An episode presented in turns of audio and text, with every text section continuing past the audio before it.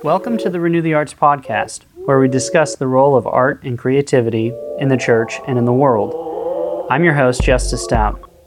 Our mission at Renew the Arts is to liberate Christian creativity. In the last four years, we've given away more than $200,000 in sponsorship value for projects by Christians who are dedicated to their craft and to their faith. If you'd like to contribute to this sponsorship fund and podcast, please join our patron community today at patreon.com slash renew the arts.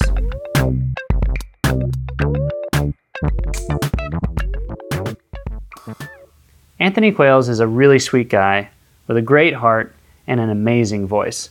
We sponsored an album of his, Before the Bright Lights, several years ago, and now I'm bringing him onto the podcast to discuss the good old days, what it's like to be a sponsored artist, and to give us a sneak peek into an album that he's working on and kickstarting right now. And that's as of June 2019 for those who are listening a little later on. So here's my conversation with Anthony Quails.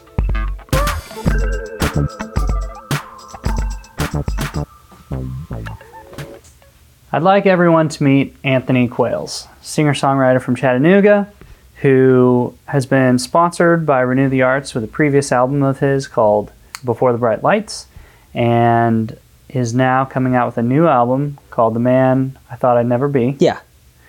And uh, so we're going to talk a little bit about music. We're going to talk about him playing music and writing music.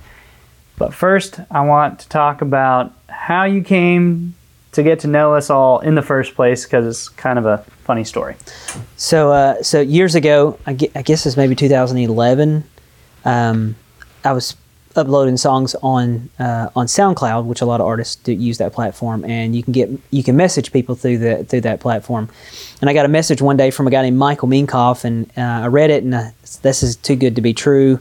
So I messaged him back, and at the same time, I was um, had been talking to a, f- a friend of mine that lives in Nashville, and um, we he he start he had uh, used to write for Universal Publishing, and he uh, was a staff writer for them, and then he broke off and started his own.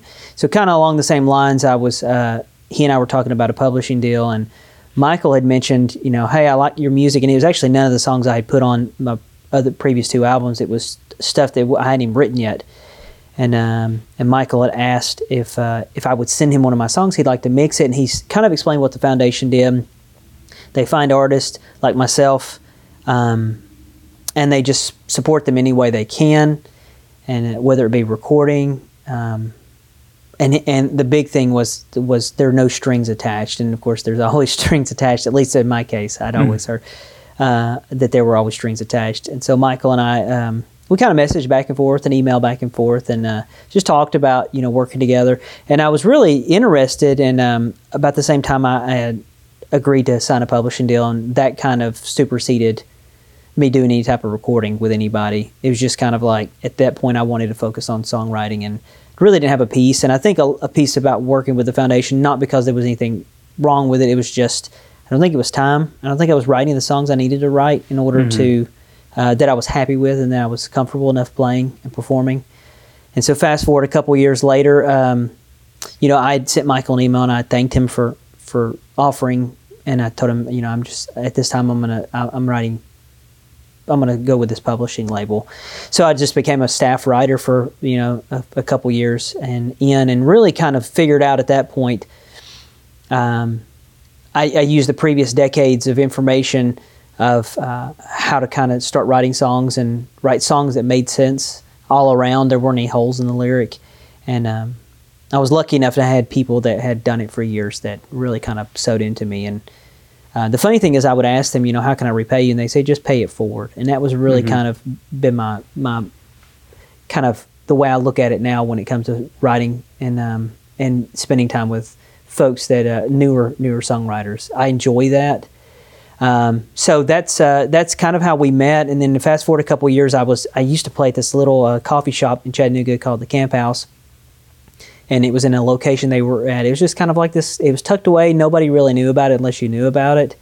And it was a it was a, a coffee shop slash performance venue, and it was also a small uh, section of an Anglican church. Mm-hmm. And so uh, I think it seated on like 150. That was like max fire code. Yeah. 125 comfortable, I, 150. I loved that venue. I did too. I, it, it was neat was because you, if you hear any of the live recordings, you hear you know the espresso machine, goes, you know, you know steamers and things like that. And so I think you and Jesse had come in, and you were um, you were performing as a duo, Man Alive.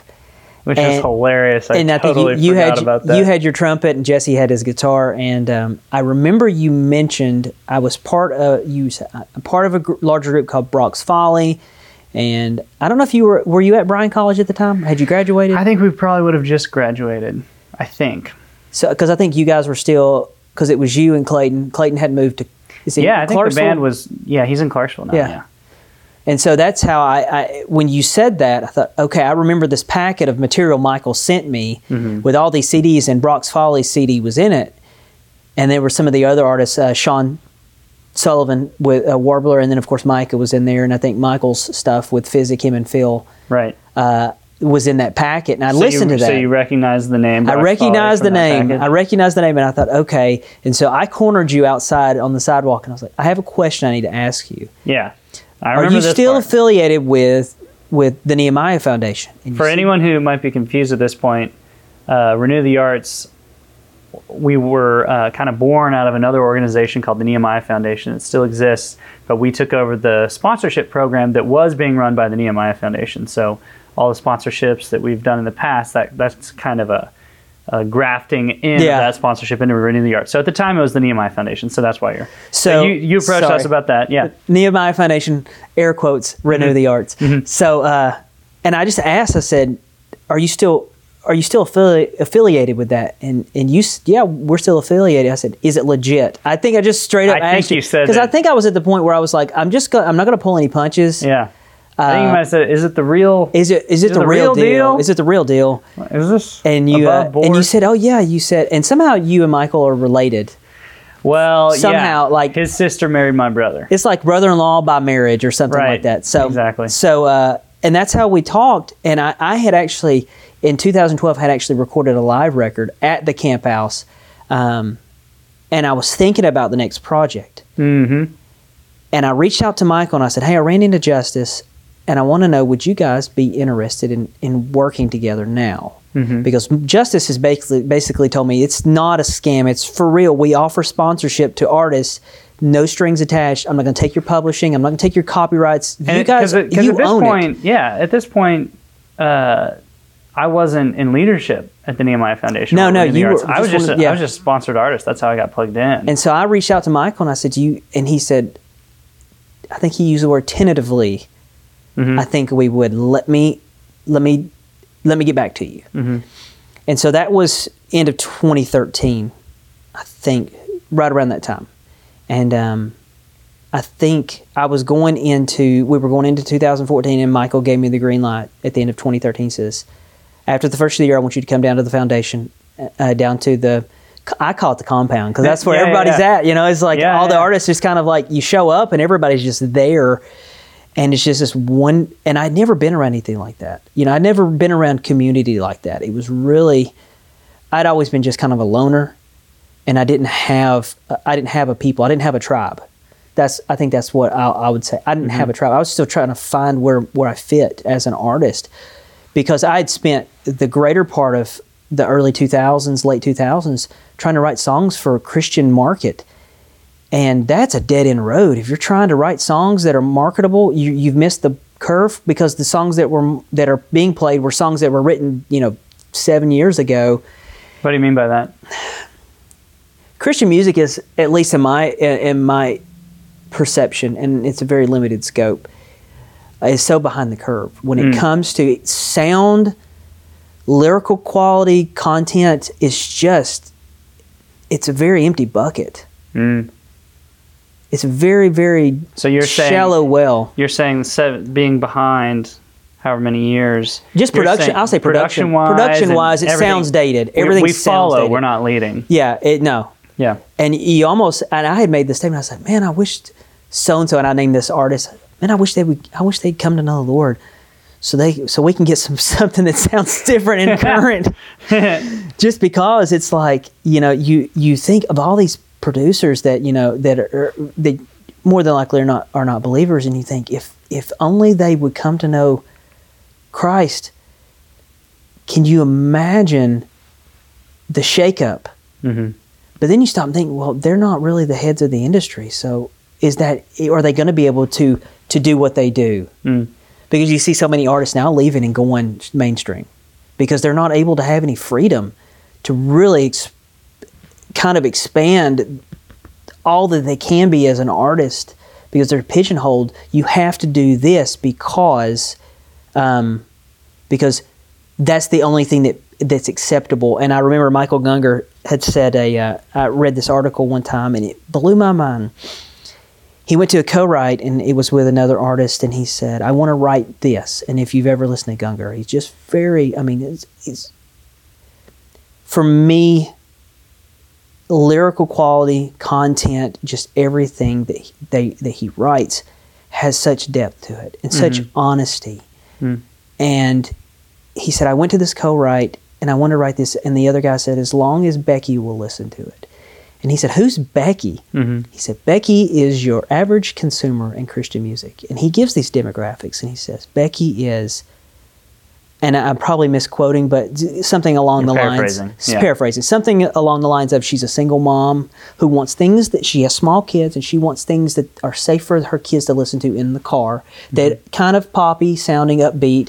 She may or may not go to church once or twice a month. And he's naming all these things off. And he said, and everybody now that I talk to hates Becky because Becky is what the labels assume that the Christian that the average consumer wants to hear. And you have to make it only for Becky. Yeah, you have Becky's a slave driver. yes, yeah. She's Yes, she is. You work for. Becky or Becky no drives one. a minivan. She drives a Windstar or something like that. You know? it's different. Yeah. So uh, so anyway, um, so in 2014, I drove down to I drove over to Buford, Georgia, Sugar Hill. It's my first time over, and I met everybody, and and it just kind of that's where it started at. Mhm. And uh, and you know the way it went, the way it worked was you know the projects at the time because everybody was you know you you didn't have a full time staff, so everybody worked on it as you could work on it. So I think I came I think I came in in February and just kind of did some scratch stuff. We talked about the record, and then I think I came back in May of 2014, and we you and I spent an entire week, and we'd work in the evenings, and we would record these tracks, and then we'd you'd have other artists come in, and I left, and I pretty much was hands off, and uh, I left, and then um, and then over the course of the next year, you guys kind of worked on it as you could, and uh, that's how we just kind of started with this last record, and uh, and it evolved. It was really cool because I think halfway through 2015, everything was kind of still just chugging along. I thought we're going to be this is going to be a four year process if we don't, you know, Mhm. if we don't, and that's where Jimmy Smith from Clubman Studios came in, Right. and he kind of and I didn't know, but he had actually he told me later he had reached out to the foundation. He had started listening and reading some of the articles that you guys were putting out, and uh, that Michael was writing. And this is pre-podcast, and he was really interested because he was looking for the same community that I was looking for. So it's kind of like this domino effect. And Jimmy and I had met through the camp house. He came up, and we just became Facebook friends. And we had it's how it's interesting how God has basically put every single piece of that together. It is incredible. And I look back, and I'm like, Whoa. that's where that dot connected. That's where that dot connected. And it just, and he ended up coming in and he told me, he says, I want to work on your record. yep. And he really picked up where you guys really weren't able to finish it out. And I think we ended up finishing the record at his studio over in, Mm-hmm. Yeah, we had a lot of a lot of records in the hopper at that point. We Yeah. kind of bitten off a little more than we could chew. So Jimmy coming in was not only a relief time wise, but he brought an incredible amount of expertise to the table. That His uh, ears, really his ear for his ear for music Yep. uh, and production.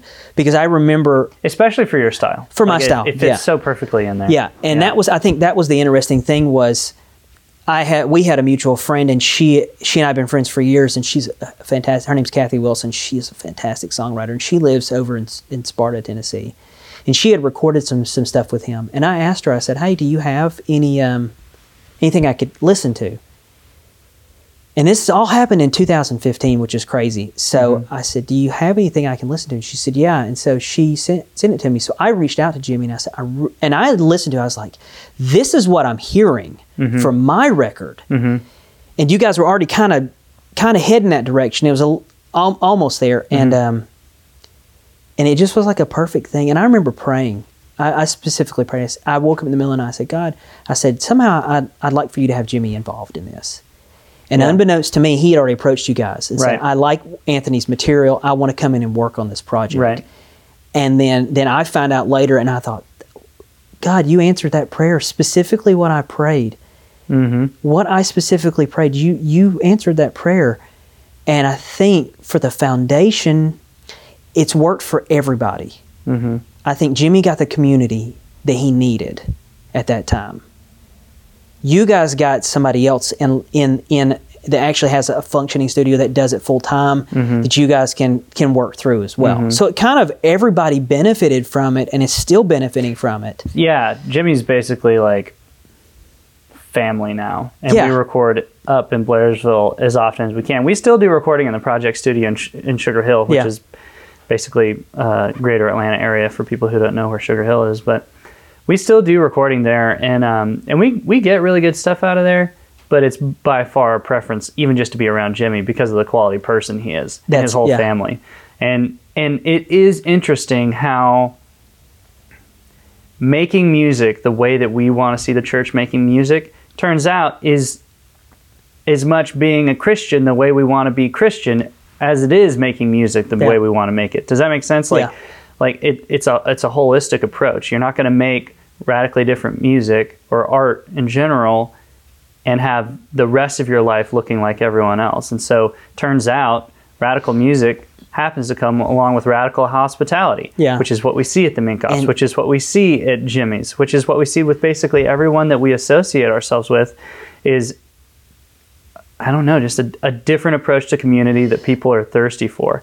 And um, We j- I, I think that, that I think it's really interesting how those things have to go hand in hand. This this element of community that we're dedicated on developing uh, has to be there for the art to happen in the first place. Well, you know, and you have friends over the years. They'll say, you know, you have, you know, you you know, you have this, you have certain friends that say make yourself at home, and they really don't mean make yourself at home. Mm-hmm. And then you have some friends that say make yourself at home, and when you get there, you make yourself at home, and and and it's known.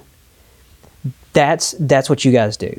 You guys are the latter. You guys are the ones that find artists like myself who are very isolated. You know, when we met, you know, my my children are almost grown now. So I've got one that's in that's in college. It's starting her second year in college, and I've got one that's heading out of high school. So my my wife and I were, were young parents, and so we were the youngest parents with the oldest kids at the school, and so we really didn't know where we fit in. You know, in our at our church, in our small group or Sunday school class, we were always the youngest parents in there, Mm.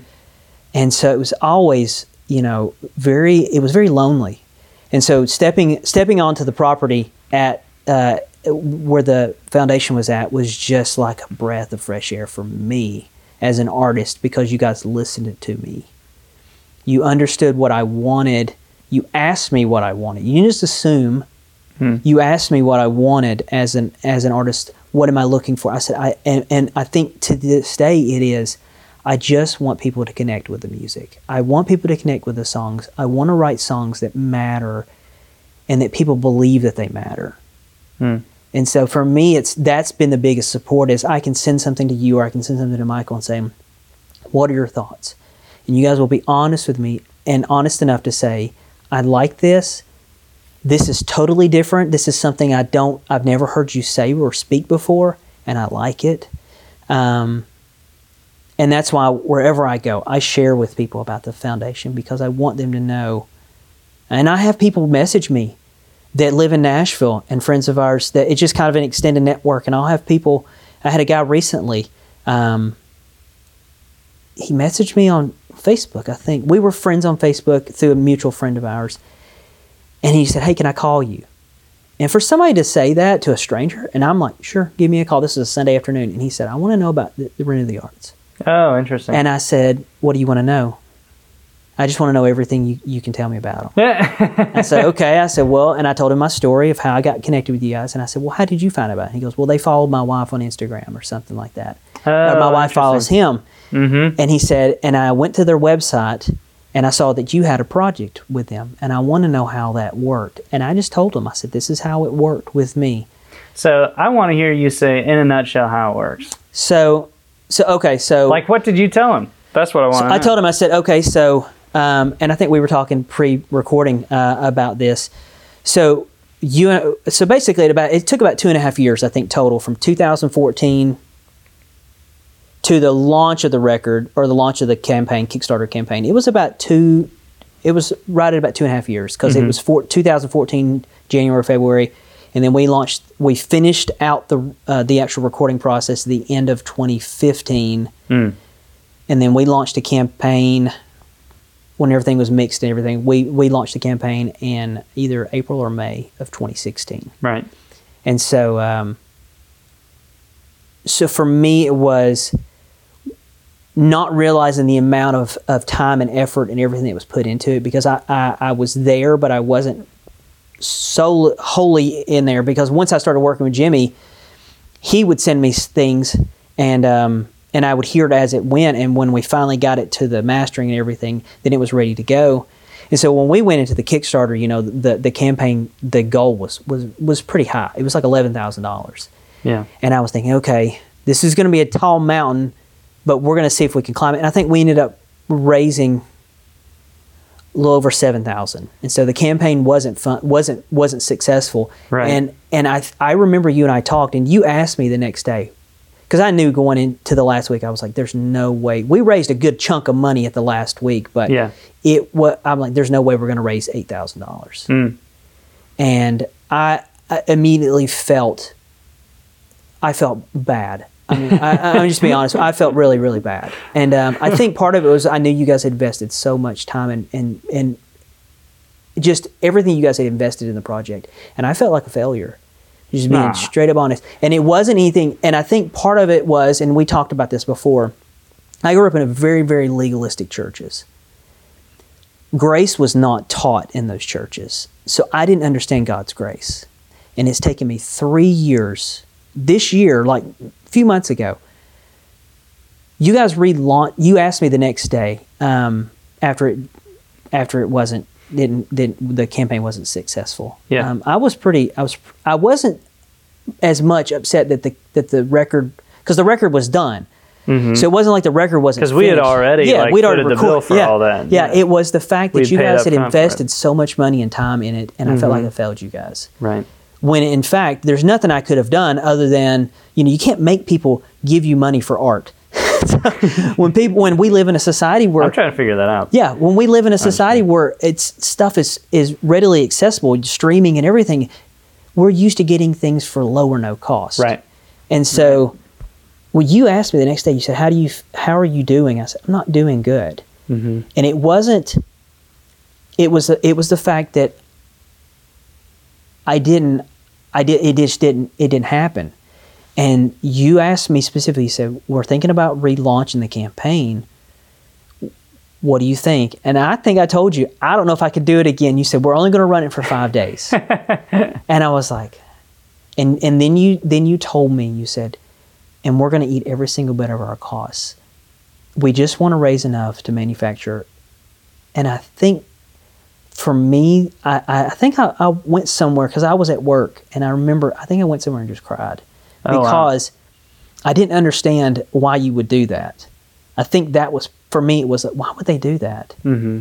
because again i came from i didn't understand grace i didn't understand i had had to work for everything my whole life you know we grew up we were extremely we were extremely poor growing up so if i had anything i worked for it and so you know in the church it's kind of like the churches i grew up in it was like um, if a man doesn't work he doesn't eat type of mentality Yeah. That- Absolutely. you know you know what i'm saying there's like- even the Puritan. I think it's a Puritan, um, almost uh, doctrine called the worthy poor, which is uh, people who are poor for uh, despite their best efforts, essentially. And then there's it assumes an unworthy poor, which is a really tough pill to swallow. I don't I don't much care for it. So so that was my my thought process was can I do this? What if this doesn't happen again? Then it's been a double for me a double failure. And I and I, I failed these guys twice. Anthony, And we were so- wondering if you'd be willing to fail again. Yes, that's exactly. So, uh, but if we funded, I think ended up we had we only had to raise like thirty eight hundred, thirty nine hundred dollars. I think we ended up with like forty five hundred dollars. Yeah, I mean, we went over it the second time, Yeah. and we knew it was probably you know pretty much there because people had already donated. But um, It was a and, lo- and the way that we typically so the way that that you know the reason we have those kickstarters just for people listening, you know, we foot the bill up front, cover all the costs, and then hope to recoup Yeah, as much as we can. Um, to pour into other projects. Right. Yeah. Right. To to pay it forward essentially. And uh, but but of course that you know we don't let that affect what projects we take in. You know we want to take in the projects we believe in, not the projects And we I think think and I be think big. for me and I think for me that was that was that was kind of like the final nail showing me how much you guys were actually invested in me. Mm. And so, uh, and like I said, up to three months ago, and I think it's because I watched the last Kickstarter video. I hadn't watched them, and I watched the last one, and Michael was talking about why are we doing this? Because he's speaking to the camera and he's saying, or to the audience, and he's saying, "So why are we doing this again?" He goes, "Because this, we believe this is God's gift to us, is Anthony's music." And um, and we want to give him the gift and show him how much we love him. And I'd never experienced God's grace to that extent before in my life, even as a believer for almost 25 years. And I know that God loves me, you know, you hear that, but seeing that fleshed out in someone who doesn't have to care about you and does and cares about your art is extremely humbling. Yeah. Sorry. Um. But um, Michael has a way of being very sweet in that way. I, I just thought that was um, for me. It took me three years getting ready for this next campaign to realize that um, that to God art matters. He really does. I think He wants us as His children. I think He wants us as our as His children to share the gifts that He's given us, because He knows he doesn't give it to everybody. I mm-hmm. think that's a, I think that's something as an artist you need to understand is that he gives you the gifts and the talents that he gives you because he wants you to use them. And not using those talents is slapping him in the face. It's it's a, a direct it's a direct shunning of, of his love and his grace towards you. When you refuse to use those gifts for him. And they don't have to be songs for Jesus for Jesus' sake. But I think he wants you to use your, your gifts and talents that he provides to you because he loves you enough Mhm. to provide those to you. Yeah, I totally agree. And I think that's the way I approach songwriting now is is I want to be as honest and as open as I can be. And you know, and several years ago, I had uh, I did an interview with a, a friend of mine who was who lives down in Atlanta. His name's Jake Decker, and I go back and I watch the interview because he asked me how I approach songwriting. And at the time I approached songwriting, I wrote the last record was a lot of fictional stories. They were allegories. They were told from a third person perspective, and the way that they were told was my my mindset was I want to write a I want to write a story that's that gets people invested in the character. And when they're invested in the characters, so it's like a 75-25 rule. So 75% of the sto- of the song is a really good story at least. And then that other 25% is the um, the truth is, the is the truth behind the story or something that Right. that I can relay. And it's it's not me telling you how to believe, it's me saying this is what I believe and this is what I have found to be true. Which is why your first album was called Parables. Yes. Because it's that same kind of concept. It's that same tool. Yeah, and, And, it's, it's, what the same thing was in uh, the album that we did with you before the Bright Lights. There yeah, were- it was just an extension of that first record, and that's Right. what I tell people because the It first is, the first yeah. record was a live record I did with a friend of mine named Charlie, and and I'll tell you the the it became when when I completely surrendered and said, God, I'm spiritually and emotionally just tired. And this was Mm-hmm. in 2011 when I I said, God, I'm spiritually and emotionally tired. I want to, uh, what do you want me to do? And he started opening, I said, I'll go where you send me to. And he started opening doors, and I met Charlie, and that's how Charlie and I became friends. We did a live record together. Charlie was an agnostic. Mm-hmm. And for the first time in my adult life, I went into relationships in that area, uh, not just with him, with anybody, just saying, I just want to play music. I just want to be friends with people who like doing music. And if by chance we talk about Jesus, that's okay. But I don't want to go in with the ulterior motives because I grown up. That's what you do. You you witness to people to get them converted, and then they're on their own. and then you drop them off. yeah, then you drop. them off. You've you've done your duty. You've fulfilled the Great Commission. Apparently is what they. Mm-hmm. That- that's what the Great Commission That's is. what the Great Commission Not is. making So, disciples. so anyway, so uh, we did live record together, and I think God speaks for every believer. He speaks a language for them. Mm-hmm. And Charlie's language was music and songs. And I'll never forget, we recorded that record, and we had been friends for a good part of a year and had talked. And he would ask questions. And now, keep in mind, Charlie's old enough to be my dad. Mm-hmm. Um, so we're good almost 20 years Right. age difference. And um, I'll never forget. Um, I had been praying for him, and we did the, we did the record, and th- that was in October. I released the record in the first of 2013, and about two or three months later, we had a conversation, and uh, I was supposed to do a radio program that night, and he asked me, he called me, and he said, "Hey, can I come be on the show?" I said, "Yes, you can come be on the show with me." Got off the phone, and the Holy Spirit said, "Tonight's the night you're going to tell Charlie how much I love him." I want to take just a moment here to thank all of our Patreon supporters for making this podcast possible. Without your help, we literally could not afford to keep doing this. And a special thanks to our newest supporter, Nathaniel Mosley. If you'd like to contribute to this podcast and this movement, please join our patron community today at patreon.com slash renew the arts. got off the phone and the Holy Spirit said, Tonight's the night you're going to tell Charlie how much I love him. Oh, wow. And I, I mean, it was clear as as audible as you know. It's like, Crazy. yeah. And uh, I, we went and had we went and got something to eat uh, that night afterwards, and it was just he and I in the middle of this restaurant. And I said, I need to tell you something. I said, I think God did every single bit of this because He's after your heart. And I said, I think that's the only way He knew how to get you. I said, I think He wants you so bad, and He wants you to know Him, and He wants to know wants you to know His love so much that this is He did every single bit of this for me, for you. Hmm.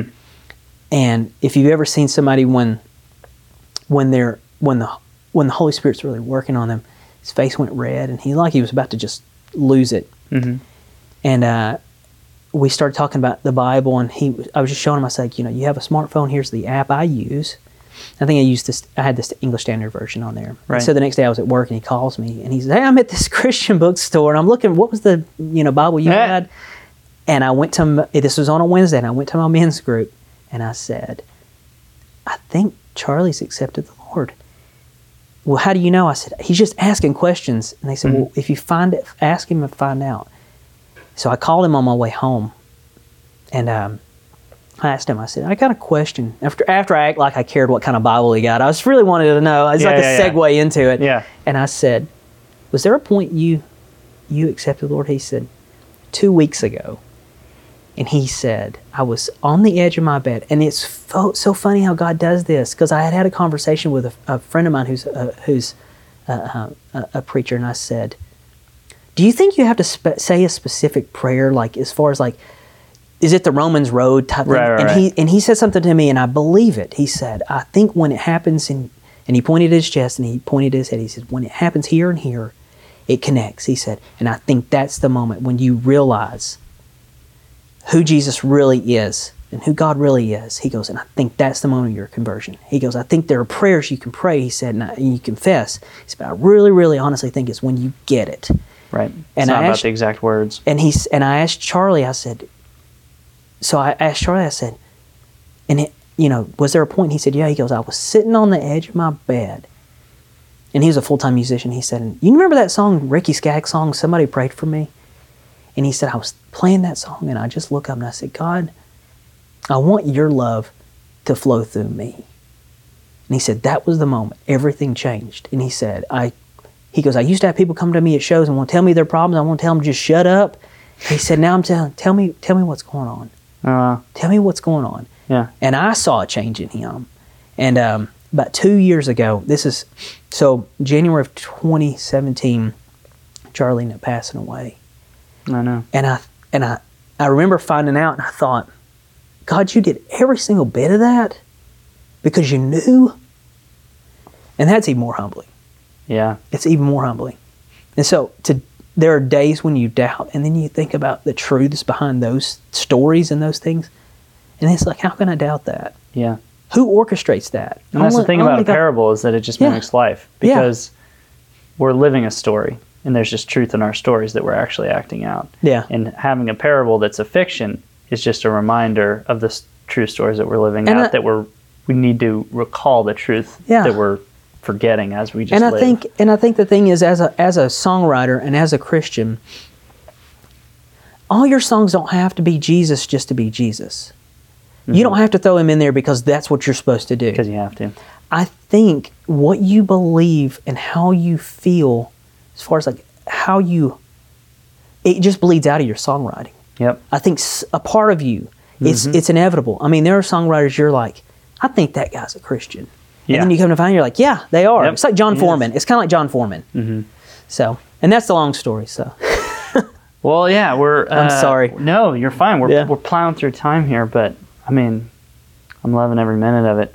I do. I don't want to not get to your new album. oh yeah, So, well, first of all, I guess uh, we did finish the album and we released it. And how did how did looking back on it now? Uh, it was just a big gift. I mean, you guys. and you, you like the end product. Oh yes, the oh, well, the, here's the here's the crazy thing. So there's a um, there's a, a group out of out of Illinois under the radar, and Yeah. they're really kind of like they're really kind of like on the cutting edge of finding artists that nobody knows about, and also finding artists that people do know about that may may be writing really honest and sincere. They're trying to bridge that gap between what's considered marketable and what's actually honest and true. And so I ended up becoming friends with them, the, guy Dave Trout, through um, through another friend of mine. His name's Chris Slayton, and I sent Dave the album, and uh, and they ended up listing it in their top, you know, fifty or sixty-two albums for 2016. It Well, was you like, were you were up on the list too. You weren't even very far down. No. I remember that. Yeah, and then that was really great. And then they had like, and then one of the songs that was on the record uh, was listed in their top like fifty or some odd songs that were released, independent released for that Mm-hmm. year. So it's like, it's like the record was released in 2016, and then they're like, hey, and they, started really kind of promoting what I do. yeah, And uh, has really kind of opened the door for a lot of other people to find out what I do as a songwriter. And it's really nice to be accepted when you think, okay, this is a niche record. This is going to be something where it's not going to be something everybody loves. right. And I just had a lot of really, really good feedback. And for me, it was you guys offered me the opportunity to do do a record the way I wanted to do it, Yeah, and know that when I listen to it, um, I can be extremely proud of it. Absolutely. Yeah. and I do encourage people to go over to Under the Radar and check them out. They have really, really great. Uh, Their curated list. They actually do a Spotify yeah. cur- curated list now. They do, and their Spotify list is great, and they have podcasts that are great, and and but one of the best things that they put out is their yeah their list of you know best releases of such and such a year, and they do, they have a great panel and they do a great job. yeah. Um, so yeah, that's wonderful. Tell me about the new album. So the new album. Um, so I, after I released the last record, I really went through a, a struggle because everything was changing for my wife and I. I mean, the kids were getting older. My oldest daughter started driving. Uh, they, were, they were just yeah. It was just everything was kind of coming at us. We we went through a very significant change in our church where we were going to church at, and our um, and our small group, and just our our spiritual community was getting smaller and smaller and smaller, and eventually it became almost non-existent. And so we were switching churches, trying to find where we were happy as a family, as a couple. Um, I went through a, ser- a season where I wasn't writing anything, and anything I was writing, I wasn't happy with because I didn't feel like it was honest. And you know, I think part of it was, it was it, it was seeing things, seeing fa- mo- life move faster than I was expecting it to, and just kind of um, instead of addressing it, I just uh, put my guitar away and just sat on the couch and ate donuts and watched TV. Yep. And just didn't and just didn't just didn't deal with it. Right. And so out of that, I, I started writing songs, and uh, you know, um, with this specific record, it's just a it's just an EP, and it's five songs of that identify as five major events that happened over me in the, for me and to our family in the last three in the last three years. And but out of that, you know, my wife and I we celebrated 15 years of marriage, and uh, that was a big thing, you know. And I look at where we were at when we were in our early 20s when we got married, and now we're close to 40, and um, look at us as a couple, and we still have the, you know, we still have the same, we still do the same things, but we both have moved closer towards center when it comes to where we were at when we first got married and to where we are now. Right. Um, things we think about and look at, uh, the ways we look at certain things. Um, you, you and, and when you watch your children get older, um, I think we were having a conversation on the ride over about. Um, I look back and my kids are, you know, almost adults now, and I think when they were so little and they wanted one more story, why didn't I read them another story? Mhm. Why didn't I do those things? And so I look back and, I, and you know, I used to not be sentimental, and that was where the idea from this the title track, "The Man I Thought I'd Never Be." Um, one of my favorite songwriters is a guy named Andy Gullahorn, and he writes just some of the most incredible songs. And he uh, he's good at turn of phrase when it comes to. He has a very good twist. That almost all his songs have this kind of moment where it's just like, oh, I didn't see Ah. that coming. Yeah. And so I had, uh, so I, I was writing another song, and then that song hopped in and said, "No, we've got to write this one." And um, it was all these things I had were afraid to address, like losing my hair and getting wrinkles and gaining weight, and and my memories is not good and my eyesight's bad, and addressing all of these things and saying, all I'm all of these things. I, I'm I'm the man I never thought I'd be, and this is not fun Yeah. but Yeah. then but then realizing of all of these things that I am now that I'm impatient and I'm um, I just have so many flaws that I see when I look in the mirror. I'm also a lot more sentimental now, Mhm. and uh, and you know instead of instead of running from a situation, running from um, running from conflict, running from things, I just face it. Yeah. Even even though I'd love to to leave and go hide and go sit on the couch and eat donuts and ice cream and watch TV. I'm I'm I'm learning how to to lean into those. Yeah. And so all these things that I'm doing now, I'm sentimental. I'm all of these things. Um, and when my wife says, "You're you're you're the man I never thought you'd be," Mm. so it's understanding that I'm more like the man I thought I'd never be. When I was in my 20s, I never would have imagined I would be the way I am now, and accepting that and being okay with that Mhm. and being kind of happy that you, those things that you weren't able to encompass in your early 20s, Mhm. you're able to encompass and be okay with it, Mhm. you know. And so that's the idea behind the, the ent- entire record is just being as honest and as vulnerable as my heart can take, and uh, and hope that people see that I've got a song. We're we're part of it. We're a blended family, Mhm. and so I don't have any biological children of my own. Um, and my wife and I made this conscious decision. I made a decision when we first got married. I did not want to have any children of my own, and uh, and she couldn't anymore. And um, we made a decision as a couple because I felt like I knew my tendency as a as a person, and if I if we had a child together, I just knew that for and it doesn't ha- this doesn't happen for everybody, just for me Mhm. um, I felt like that I, I know I would favor my own blood. Mm. And I had seen that in so many of my friends growing up, how they had so Mm. much animosity against their step parents. Oh, and there was just this jealousy and this strife. And I thought, I don't want to do that. Oh, interesting. And so we, we made the decision. I'm, I, I, and then um, because I felt like I want to give them all the love that All I of it. would, all of it. Yeah. I just want to lay it out there and give it all to them. They are mine, and I call them my daughters. Mhm. They aren't. They have fathers, but I don't. You know, and we have okay relationship. I don't have any issues, but there's a song on the record, and it talks about I wish that I was him, and it it talks about all the things that I'm gonna probably gonna miss. Yeah. walking her down the aisle, and things like that. Yeah. And you know, those things that I'll I probably won't ever understand. But and and I say, you know, I wish that I was him. There are moments that he's going to get that I'll miss. But is there a possibility if I looked at it from his angle? I live with them. I get to see them all the time. I see Right. them in the morning. I get those moments. Right.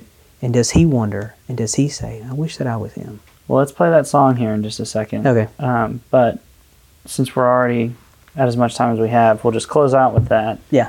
Um, but before we close out with that song, your Kickstarter. So uh, we're recording this podcast on June 11th. Uh, we'll try to post it pretty soon here. When does your Kickstarter campaign for your new album end? All right. So technically, the, cam- the campaign ends on June the 29th Okay. at like noon Eastern. Yeah. So I don't want to. I hope that we don't push it toward to that. Right, right, right. Yeah. So, uh, so yeah, technically, the last full day is the 28th. It's uh, that Friday, okay. the last Friday of the So the last Friday of June. Yeah. So if y'all are listening and it's before that, you need to pull your car over, hop on uh, Kickstarter, make a wi- Wi-Fi hotspot, get on your phone, and pledge to Anthony Quayle's album, The man I thought I'd never be. "The Man I Thought I'd Never Be," and uh, we're just really proud of the work that you've done. We're really pleased to have worked with your previous music and work, um, and we're really looking forward to how this album turns out. So um, we're going to go ahead and roll tape. Thanks for listening, and uh, I look forward to hearing the album. Oh man, thank you so much. Absolutely.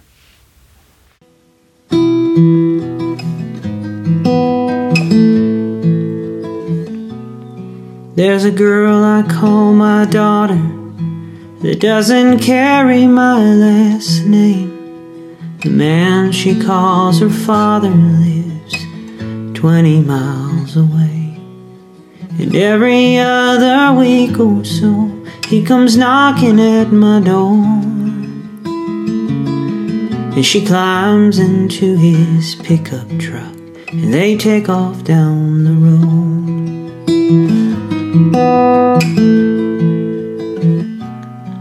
Well, he calls her every evening just before she goes to bed to tell her that he loves her in case she may forget.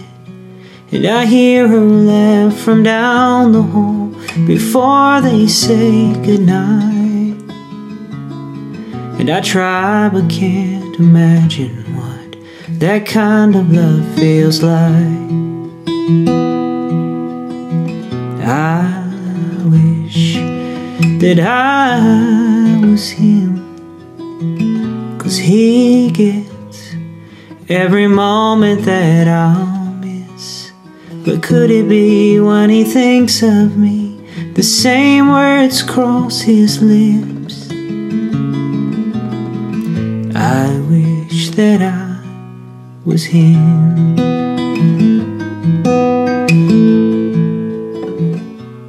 There will come a day not far away when she starts a brand new life. In a little church, I can picture her dressed from head to toe in white. And with our friends and family gathered there, the tears might fill my eyes. Cause I know just who she's gonna choose to walk her down the aisle. I wish that I was him. Cause he gets every moment that I'll miss. But could it be when he thinks of me, the same words cross his lips? I wish that I was him. Now she may be his flesh and blood and the apple of his eye. But I hope and pray she'll know someday that I've loved her like she's mine. Still, I wish that I was him. Cause he gets every moment that I'll miss. But could it be when he thinks of me? The same words cross his lips. I wish that I was him. I wish that I was him.